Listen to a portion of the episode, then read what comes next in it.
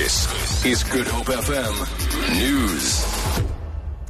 Goeiemiddag. Die SAIK Raad het ook politieke partye gevra om nie by die openbare uitsaaier se werksamehede in te meng nie. Die raadvoorsitter, Mabulani Maguve, het reageer op die DA se plakkaatoptog buite die SAIK se kantore in Johannesburg. Die DA doen 'n beroep dat die bedryfshoof, Laudi Motsoeneng, uit sy pos verwyder word. Die DA woordvoerder, Pumzile van Dam, sê Motsoeneng is die wortel van al die probleme by die SAIK. When we discipline people who do not adhere eh, to our, to our policies, it is interpreted as censorship.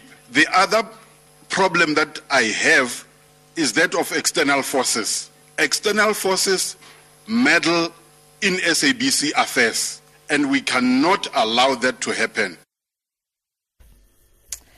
Maguwe sê die openbare uitsaaier beleef nie 'n krisis nie. Dit volg na gister se skielike bedanking van die werksaam of eerder die waarnemende bestuurshoof Jimmy Matthews weens wat hy noem die korroderende atmosfeer by die SAIK. Die nuwe waarnemende bestuurshoof is James Aguma. Maguwe verduidelik. When we discipline people who do not adhere to our, to our policies, it is interpreted as censorship. The other problem that I have is that of external forces. External forces meddle in SABC affairs, and we cannot allow that to happen.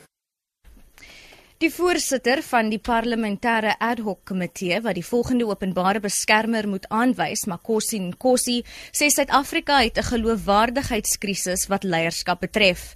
Hy het aan 'n bespreking in Kaapstad deelgeneem en sê die onlangse gewelddadige protesoptrede in Pretoria en Wowani is slegs sommige van die voorvalle wat selfondersoek benodig.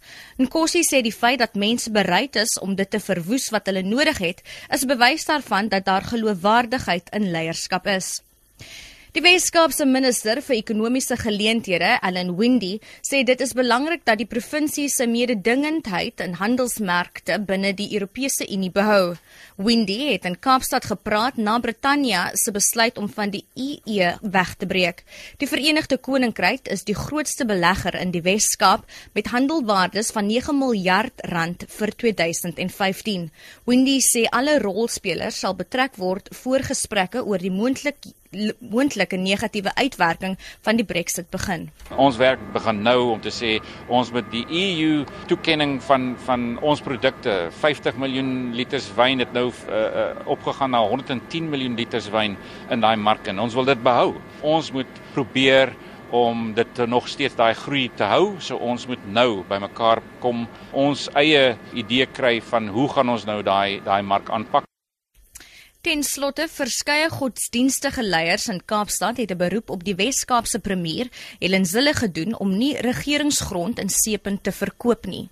Die leiers, sowel as stedelike beplanners, akademici, regteorganisasies en inwoners, dring daarop aan dat die perseel teen Tafelberg gebruik word om bekostigbare behuising te bou.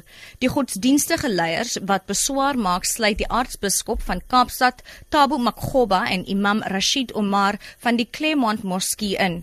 Die Wes-Kaapse kabinet vergader binnekort oor die beoogde transaksie. Vir Groep FM nuus, ek is Shalom Barends.